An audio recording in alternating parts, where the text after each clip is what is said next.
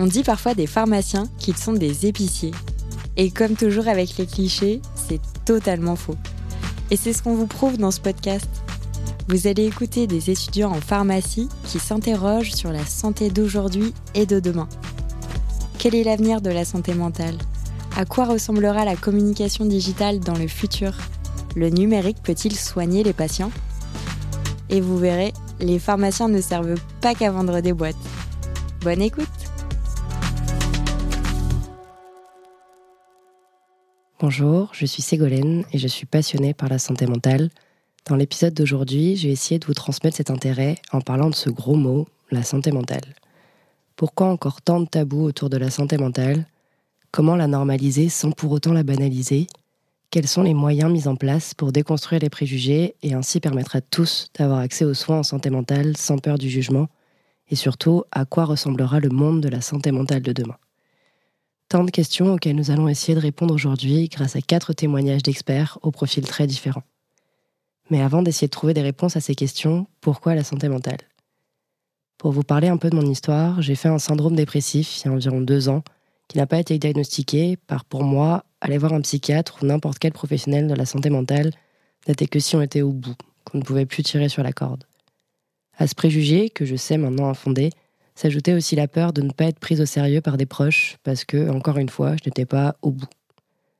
En parallèle de ceci, j'ai travaillé pendant un an sur la santé mentale des étudiants en pharmacie. C'est en partie grâce à ce travail et en voyant les résultats particulièrement durs des différentes enquêtes que je me suis rendu compte que les troubles psychiatriques étaient bien plus courants que ce que l'on laisse apparaître, qu'il s'agisse des étudiants en santé ou de la population générale.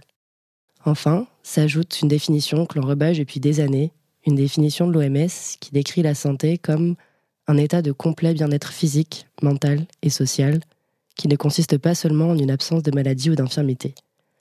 J'en suis ainsi arrivé à me poser une question toute simple. Pourquoi la santé mentale n'est-elle pas considérée au même titre que la santé physique, alors que ces deux aspects devraient fonctionner ensemble? C'est pour répondre à cette question que je vous emmène avec moi pour réfléchir à comment normaliser la santé mentale sans pour autant la banaliser afin de transformer le système de santé mentale futur pour qu'aller voir un professionnel de la santé mentale devienne aussi courant qu'aller voir un médecin généraliste. Avant toute chose, une question reste à clarifier. Est-ce que j'ai été la seule à redouter le passage chez le psy ou y a-t-il vraiment un tabou plus large? Pour répondre à cette question, je suis allée poser la question à un autre patient. Saïd Yassine a 27 ans, il anime le podcast Les Beaux Parleurs et il a bien voulu témoigner et nous offrir quelques mots retraçant son histoire et ses opinions. Je m'appelle Saïd Yassine, j'ai 27 ans. J'ai été confronté au système de santé psy la première fois après euh, une crise de bouffée délirante qui était euh, qui faisait suite à, à une longue période où j'avais pas beaucoup dormi, où j'étais très excité et une année en général qui était très euh, très chargée entre la fac, les concours pour les écoles, le, le service civique et plein d'autres choses. Donc j'ai été hospitalisé une première fois quatre semaines après cette crise de bouffée délirante, sans qu'on sache vraiment ce que j'ai à la base, parce que euh, dur de faire un diagnostic juste à partir de ça. Euh, je suis sorti euh, de l'hôpital, j'ai rechuté immédiatement, j'y suis resté de mémoire une ou deux semaines.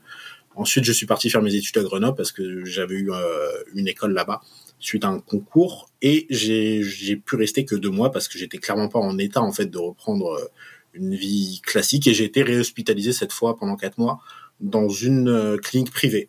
Et euh, ensuite, il y a eu des, crises plus ou moins fortes, mais qui n'ont pas nécessité une hospitalisation. Et maintenant, ça fait environ un peu plus de deux ans euh, que je suis stabilisé par rapport aux troubles qu'on m'a diagnostiqués à peu près à ce moment-là, ou peut-être un peu avant, qui est un trouble bipolaire pour le coup. Saïd m'a confié qu'il n'était jamais allé voir un psy avant de se retrouver hospitalisé. Il avait cependant déjà eu auparavant des épisodes de dépersonnalisation qui, comme il le dit lui-même, auraient dû le pousser à aller voir un professionnel. À la question pourquoi ne pas y être allé, sa réponse est très simple. Il n'y a tout simplement pas pensé, car ce n'était pas quelque chose de conventionnel autour de lui. Avec le recul, il avoue avoir ressenti un tabou indirect, puisque personne n'en parlait dans son entourage. En tant que patient, avec à la fois ce regard naïf sur le système de santé et en parallèle ce vécu du système de l'intérieur, Saïd a parcouru un beau bout de chemin et en surmontant les divers obstacles, a pu réfléchir à des moyens d'avancer plus vite et plus loin. Il nous partage ses réflexions sur l'avenir du système de santé mentale avec son double regard si clair. je ne sais pas s'il existe encore, mais quand on était plus jeune, on avait le programme qui s'appelait MT Dents.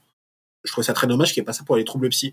Une, au moins une visite par an qui est pas obligatoire, mais qui est très conseillée pour bah, faire un peu le point, discuter avec un psychologue et qui soit évidemment remboursé.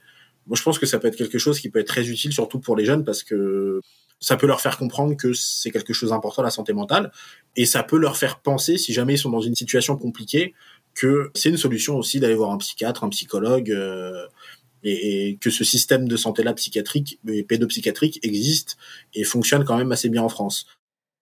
En écoutant Saïd parler, on se rend compte de la justesse de ses propos, puisque ce que vient de décrire Saïd dans la discussion enregistrée en mars se retrouve en grande partie dans le dispositif Mon Psy, sorti en avril qui permet l'accès à un accompagnement psychologique pour tous dès 3 ans, avec jusqu'à 8 séances remboursées.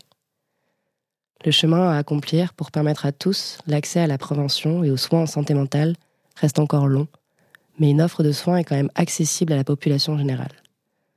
Le plus dur reste encore de faire le premier pas, de surmonter ses craintes et ses tabous. Saïd a franchi ses pas et rassure quant aux différents obstacles.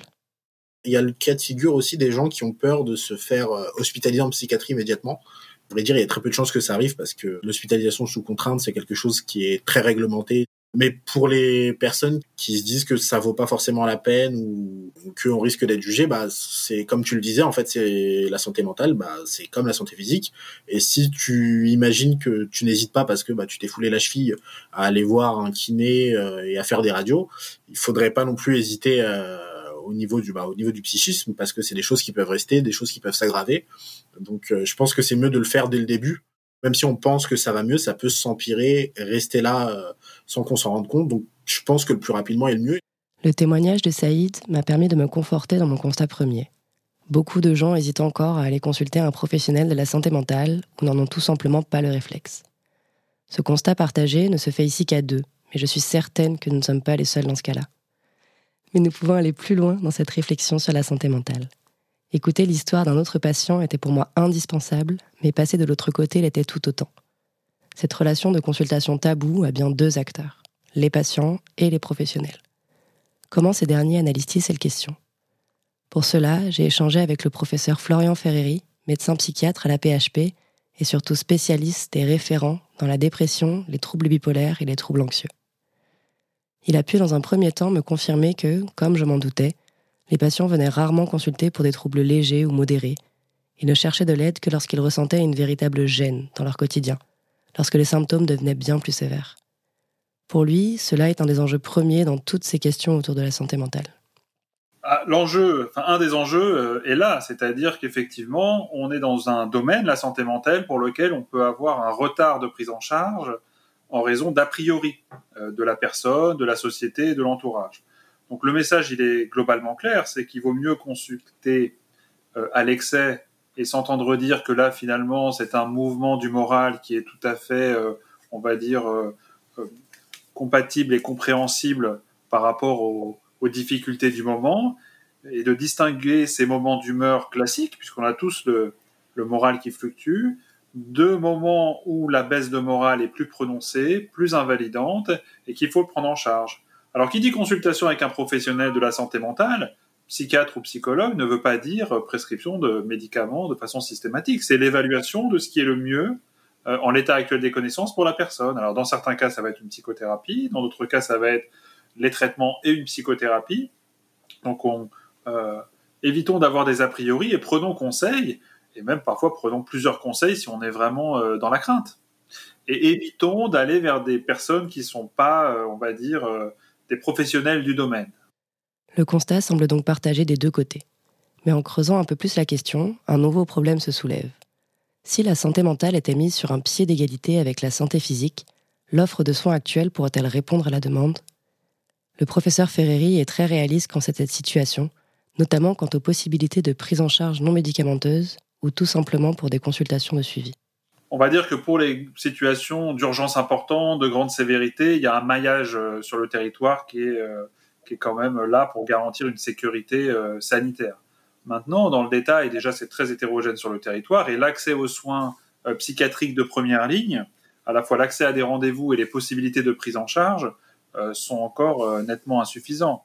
Il y a quand même quelque chose d'important en France, c'est que les médecins généralistes sont de mieux en mieux formés et, et à même de prendre en charge une partie des troubles, et heureusement qu'ils sont là petit à petit, c'est une évolution avec euh, là aussi une limite, c'est-à-dire que plus de choses sont confiées aux généralistes, plus ça prend du temps. Les médecins généralistes eux aussi ont leurs propres difficultés à pouvoir euh, proposer des rendez-vous dans des délais euh, raisonnables à leurs patients, malgré des horaires et une charge de travail qui est très importante. Donc c'est pas une question de manque d'envie, c'est plutôt qu'à un moment donné, les journées sont pas extensibles non plus, quoi.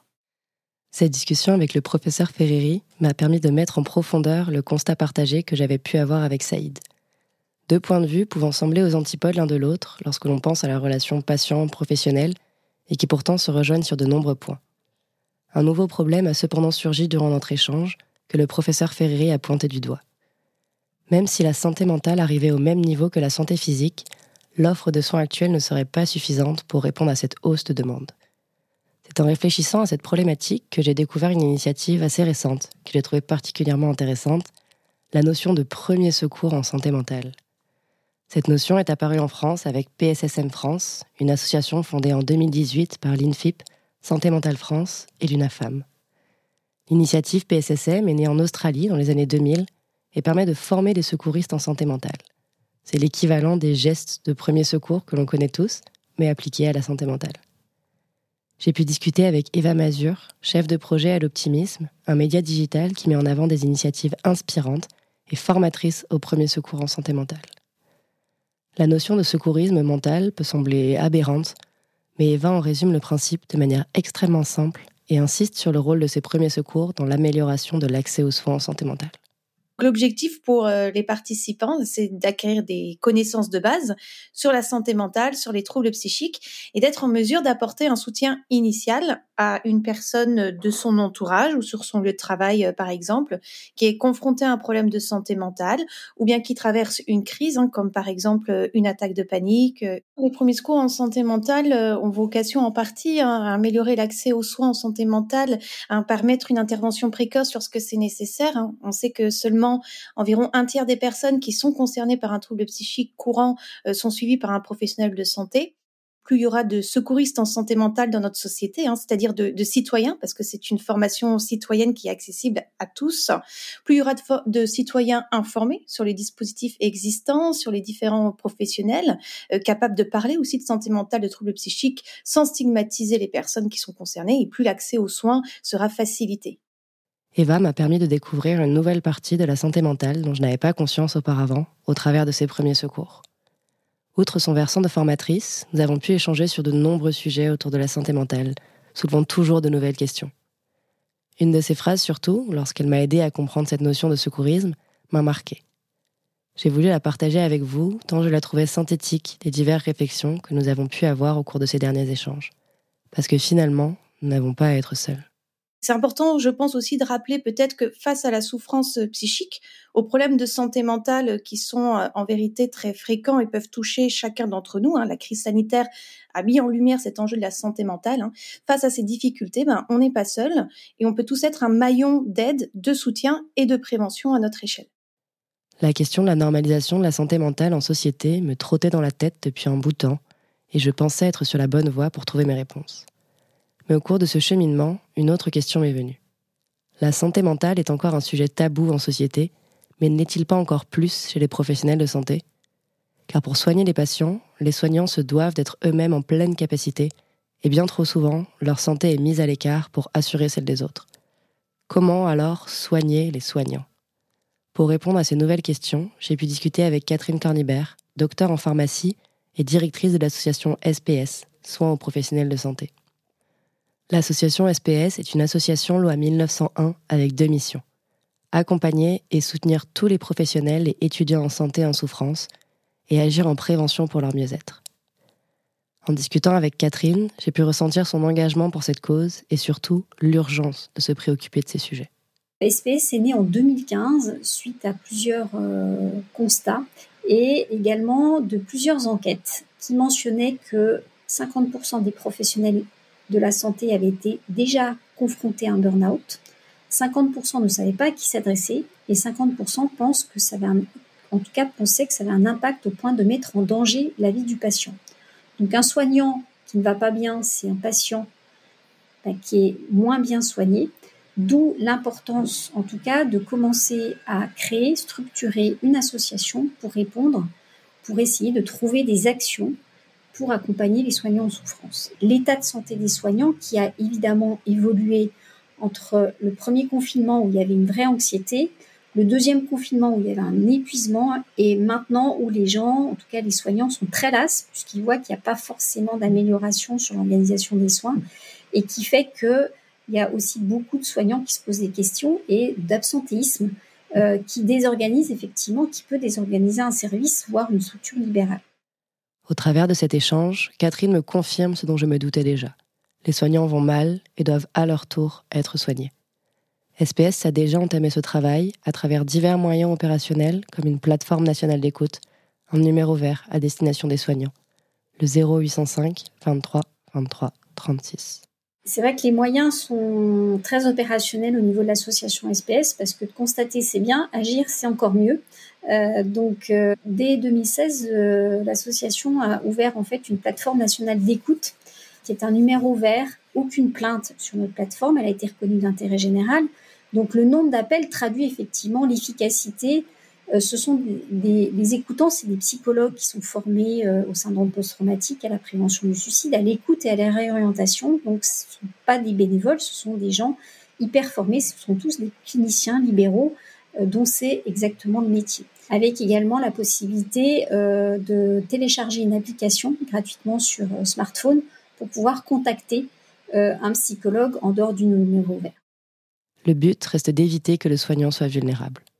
C'est là que la mission de SPS prend toute son ampleur, avec de nombreux projets pour la sensibilisation des soignants sur leur état de santé et des actions de prévention pour leur mieux-être, comme des ateliers sur la nutrition ou encore la communication non violente.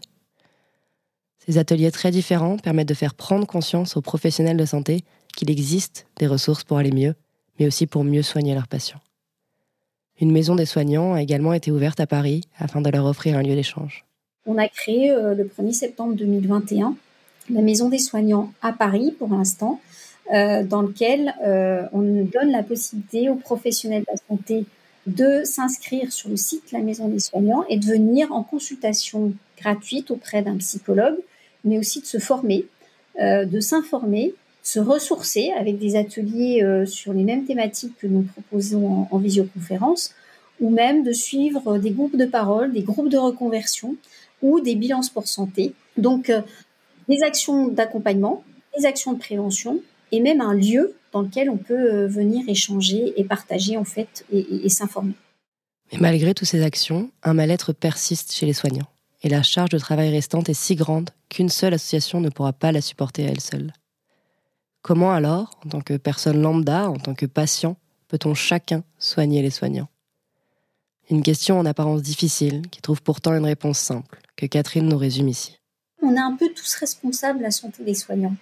Si on attend collectivement qu'il y ait des grandes actions pour améliorer euh, la santé des soignants, on peut attendre longtemps. Par contre, je pense que c'est à chaque niveau individuel où on peut essayer effectivement de prendre conscience qu'un soignant est aussi une personne humaine c'est un peu comme le climat. Hein, euh, c'est chacun, on est un peu responsable de, de la personne qui nous soigne, sans évidemment euh, la soigner, mais de comprendre aussi que euh, c'est une personne humaine qui a droit à l'erreur, qui a droit de se reposer, qui a droit de pleurer, qui a des émotions, qui n'est pas qu'un robot et qui vit aussi le soin. Hein. elle, est, elle est quand même émotionnellement, c'est qu'on a beau avoir peut-être une carapace on est euh, quand même très vulnérable. On soigne des gens, on ne vend pas euh, des produits, on soigne des gens. Donc il y a tout cet aspect psychologique qui doit vraiment être euh, pris en compte.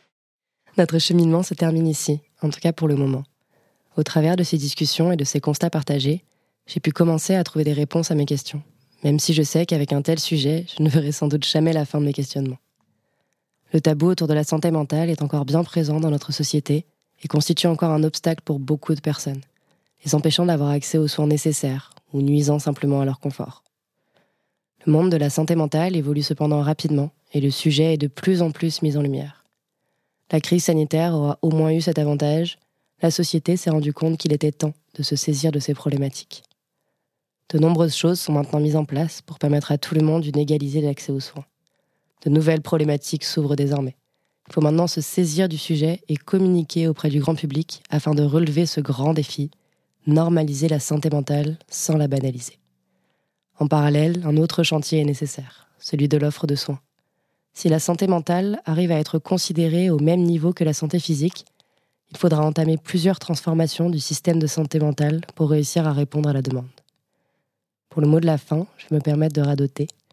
Comme répété au cours de cet épisode, nous n'avons pas à être seuls n'avons pas à être seuls et il relève également de notre devoir de veiller les uns sur les autres et de travailler ensemble pour que demain, la santé mentale soit enfin considérée au même titre que la santé physique. Si ce podcast vous plaît, parlez-en autour de vous, abonnez-vous sur les plateformes d'écoute et couvrez-nous d'étoiles. Ce podcast vous est proposé par MedCheck Studio, studio de production spécialisé dans la santé, créé par Marguerite Dorodlec et Anka Petré. Sachez que nous avons d'autres podcasts qui parlent de santé. Pour les écouter, rendez-vous sur medcheck-studio.com.